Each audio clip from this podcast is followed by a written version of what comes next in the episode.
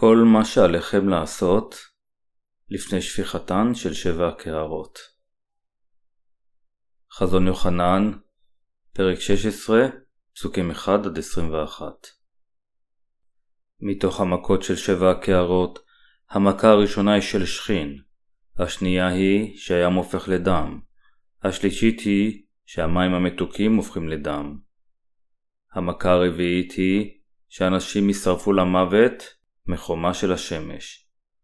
הקטע העיקרי אומר לנו, וישפוך המלאך הרביעי את קערתו על השמש, וינתן לו לצרוב את בני אדם באש. זה מראה לנו שאלוהים יזיז את השמש קרוב לכדור הארץ, וישרוף את יושביו למוות. כאשר אלוהים יאפשר לזה לקרות, אף אחד לא יוכל להימלט מהחום הגבוה של השמש. יהיה בלתי אפשרי לעצור את מכתו של אלוהים, אף אם האדם יחפרו מערה עמוקה מתחת לקרקע ויתחבא שם, ואף אם יפעיל מזגן אוויר אשר הוכן בשביל המכה הזו. לכל אלה לא תהיה שום ברירה אלא למות. אנו יכולים רק לדמיין מה יקרה להם כאשר זמנה של המכה הזו יגיע. אורם יתקלף, בשרם הפנימי יבושל פשוטו כמשמעו, יתפורר וירקב. כולם ימותו אז מסרטן העור. אך עדיין, אפילו שהם ישרפו למוות מחומה הצורף של השמש, האנשים עדיין לא יחזרו בתשובה מחטאיהם. מכתו של אלוהים היא מדהימה, אך גם האנשים האלה אשר אף על פי שהתנסו במכה הזו יסרבו לחזור בתשובה. כיוון שהם יסרבו לחזור בתשובה, מכותיו של אלוהים ימשיכו. הקטע המרכזי אומר וישפוך החמישי את קערתו על כיסא החיה, ותחשך מלכותה, וינשכו מכאב לב את לשונם. ויגדפו את אלוהי השמיים ממכאובם ושכינם, ולא שבו ממעשיהם. כאשר אנו מסתכלים על העולם של היום, האם אנו לא רואים מספר עצום של אנשים אשר צריכים להישפט על ידי אלוהים מיד ועכשיו? אך כיוון שאלוהים מחזיק את זעמו בסבלנות, הם עדיין לא נשפטו. בכל אופן, אם הם ימותו מבלי להאמין בבשורת המים והרוח אשר ניתנה על ידי ישוע המשיח, הם ישובו לחיים בתוך גוף אלמותי, ויעמדו בסבל נצחי, באש הנצחית של הגיהנום. כאשר זה יתרחש, האנשים ירצו למות, כיוון שסבלם יהיה גדול יותר מכדי לסבול. אך הסבל של הגיהנום יימשך לנצח. הזמן יגיע כאשר אלה אשר יישפטו על ידי אלוהים יחפצו למות, אך המוות יימלט מהם, כיוון שאלוהים ימנע מהם למות כך שהוא יוכל לשפוט אותם לנצח. המכה השישית היא המלחמה של הר מגדון, והשביעית היא המכה האחרונה והמסיימת של רעש אדמה וברת כבד. פסוקים 17-21 מספרים לנו וישפוך המלאך השביעי את קערתו על האוויר, ויצא קול גדול מהיכל השמיים מן הכיסא, ויאמר היונה איתה. והיו קולות ורעמים וברקים, ויהי רעש גדול אשר לא היה כמוהו, למין היות האדם על הארץ, רעש כזה גדול עד מאוד. והעיר הגדולה נחלקה לשלושה חלקים, ותיפול נערי הגויים, ותיזכר בבל הגדולה לפני אלוהים, לתת לה כוס יין חמת אפו.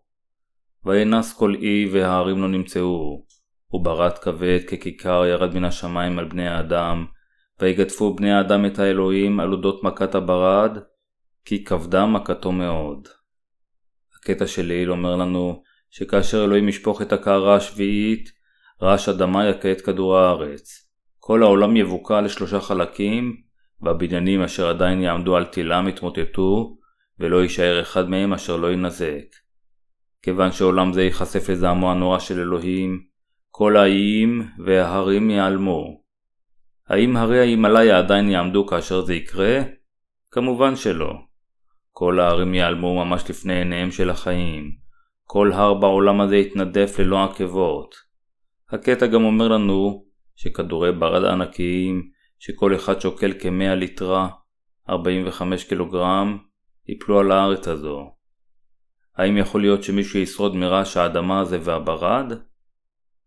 חדון יוחנן פרק 18 אומר לנו שזעמו של אלוהים יבוא על אלה אשר לא האמינו בו ואשר התעלמו מדברו.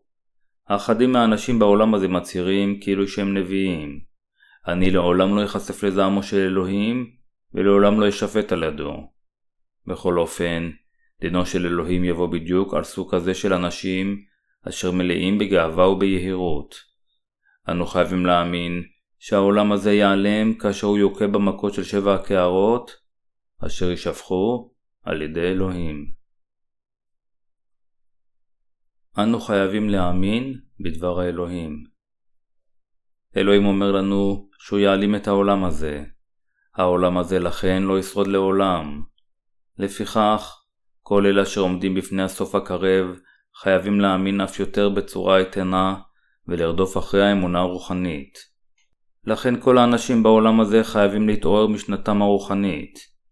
אינני יודע עם איזה סוג של אמונה חייתם את חייכם עד עתה, אך עכשיו הוא הזמן לרכז את תשומת לבכם במה שהולך לקרות בסוף הזמנים, להתעורר ולהאמין. לכן צריך להיות לכם הידע המדויק על המכות אשר מנובאות בחזון יוחנן, ואתם צריכים להיות דרוכים.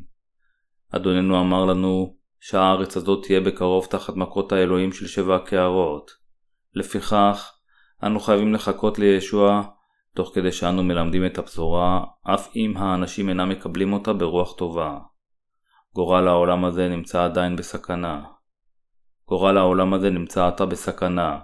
העולם של היום חשוף לכל סוגי הסכנות, מאיום של מלחמה ועד מזג אוויר מסוכן, שפל סביבתי, ריבוי של קונפלקטים חברתיים וכל סוגי המחלות. לכן אלוהים אמר לנו שהתקופה של היום היא כמו תקופת נוח. אם התקופה של היום היא כמו תקופת נוח, המשמעות היחידה היא שעולם זה נכנס עתה לימיו האחרונים. הסימן לסוף הזמנים הוא שהאנשים יהיו מעוניינים רק בדברים הגשמיים, כמו אכילה, שתייה, נישואין ועוד דברים פעוטים שכאלה. לכן מגיע להם להישפט על ידי אלוהים. גם בזמן נוח, אנשים שכאלה לא האמינו למה שנוח אמר להם, והם כולם הושמדו, מלבד נוח ומשפחתו, שמונה נפשות. עתידו של העולם גם יהיה כזה. כמעט כל הדברים אשר אלוהים הבטיח התקיימו כפי שהם כתובים בתנ"ך. מתוכם עדיין נשארו בערך חמישה אחוז אשר צריכים להתקיים, אך שאר ההבטחות כבר התקיימו. דברי הישועה והגאולה אשר הובטחו על ידי אלוהים גם התקיימו כולם. בדבר האל, נשאר רק הדין אשר יהיה על אלה אשר לא מאמינים בבשורת המים והרוח, ולקדושים אשר נולדו מחדש, ממתינים רק מלכות אלף השנים, והארץ והשמיים החדשים, היכן שהצדיקים ייכנסו ויחיו.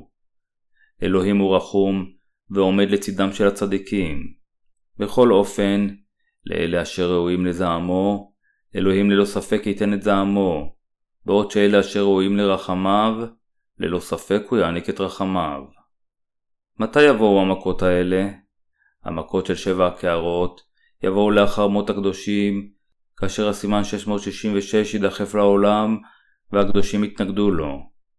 לאחר המכות תבוא תחיית המתים הראשונה, מלכות אלף השנים, ומשפטו הסופי של ישוע, אשר יישב על כס המלכות הלבן. לאחר מכן תבוא פתיחת מלכות השמיים הנצחית. באמצעות התנ"ך אנו צריכים להגיע לידע על השגחתו העליונה של אלוהים. האם אתם מאמינים בעובדה שישוע קם לתחייה מן המתים? האם אתם מאמינים שישוע העלים את כל חטאי בני האדם באמצעות טבילתו ודמו? אדוננו לקח את כל חטאי בני האדם עם מימיו ודמו. לאחר שלושה ימים קם לתחייה מן המתים, ועתה הוא יושב לימין כיסא האלוהים. לפיכך, החטאים של אלה אשר מאמינים בישוע המשיח נעלמו לגמרי, וכפי שהמשיח קם לתחייה מן המתים, כך גם הם יקומו לתחייה. לכן, הקדושים יהיו מהוללים עם ישוע, אך כאשר הם יהיו על הארץ הזו, הם יסבלו הרבה בשביל ישוע. אך הסבל של הזמן הזה אינו שווה לתהילה אשר תחכה להם, שהרי תהילה היא הדבר היחידי אשר מחכה לקדושים אשר נולדו מחדש. לכן לקדושים אין ממה לחשוש מהעתיד. כל מה שעל הצדיקים לעשות, זה לחיות את שארית חייהם באמונה ולמען הבשורה. אנו חייבים להתמסר לעבודת הצלת הנפשות, ולא ללכת אחר העולם הגשמי. הבה נקדיש את שארית חיינו לאלוהים. אני חושש שמא אחד מאיתנו יבגוד בבשורה. כל מי אשר יבגוד בבשורת המים והרוח, לבסוף יתכחש לישוע עצמו. למרות שאנו חלשים, אם נלך אחרי ונאמין בבשורת המים והרוח אשר בוצעה על ידי ישוע, כולנו נהיה מסוגלים לחיות באמונה. הקדושים אינם יכולים לחיות רק על ידי כוחם וחוכמתם. אם הם ינהגו כך, הם יבגדו לבסוף באמונתם, ויעמדו בפני חורבנם. כדי להימנע מכך, אנו חייבים לחיות באמונה. מדוע אדוננו יאפשר לבני האדם לקבל את התו 666? כדי להפריד את הגרעין מהמוץ. לפני שיאפשר לקדושים להילקח, הדבר הראשון שאלוהים חייב לעשות הוא להפריד את הגרעין מהמוץ. ישנם קרבות רוחניים אשר יערכו על ידי הקדושים.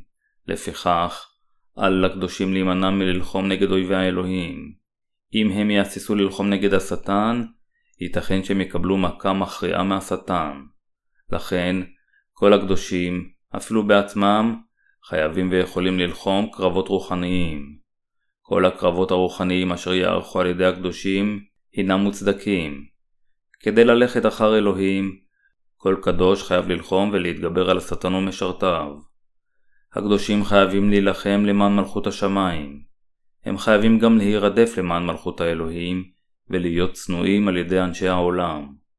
זה שלקדושים ניתנת אפשרות ללחום למען ישוע זה דבר טוב. אם ההזדמנות הזו של ללחום למען אלוהים ניתנת לכם, עליכם להודות לו על כך. קרב כזה הוא קרב טוב, כיוון שהוא קרב למען צדקתו של אלוהים. אלוהים עוזר לקדושים.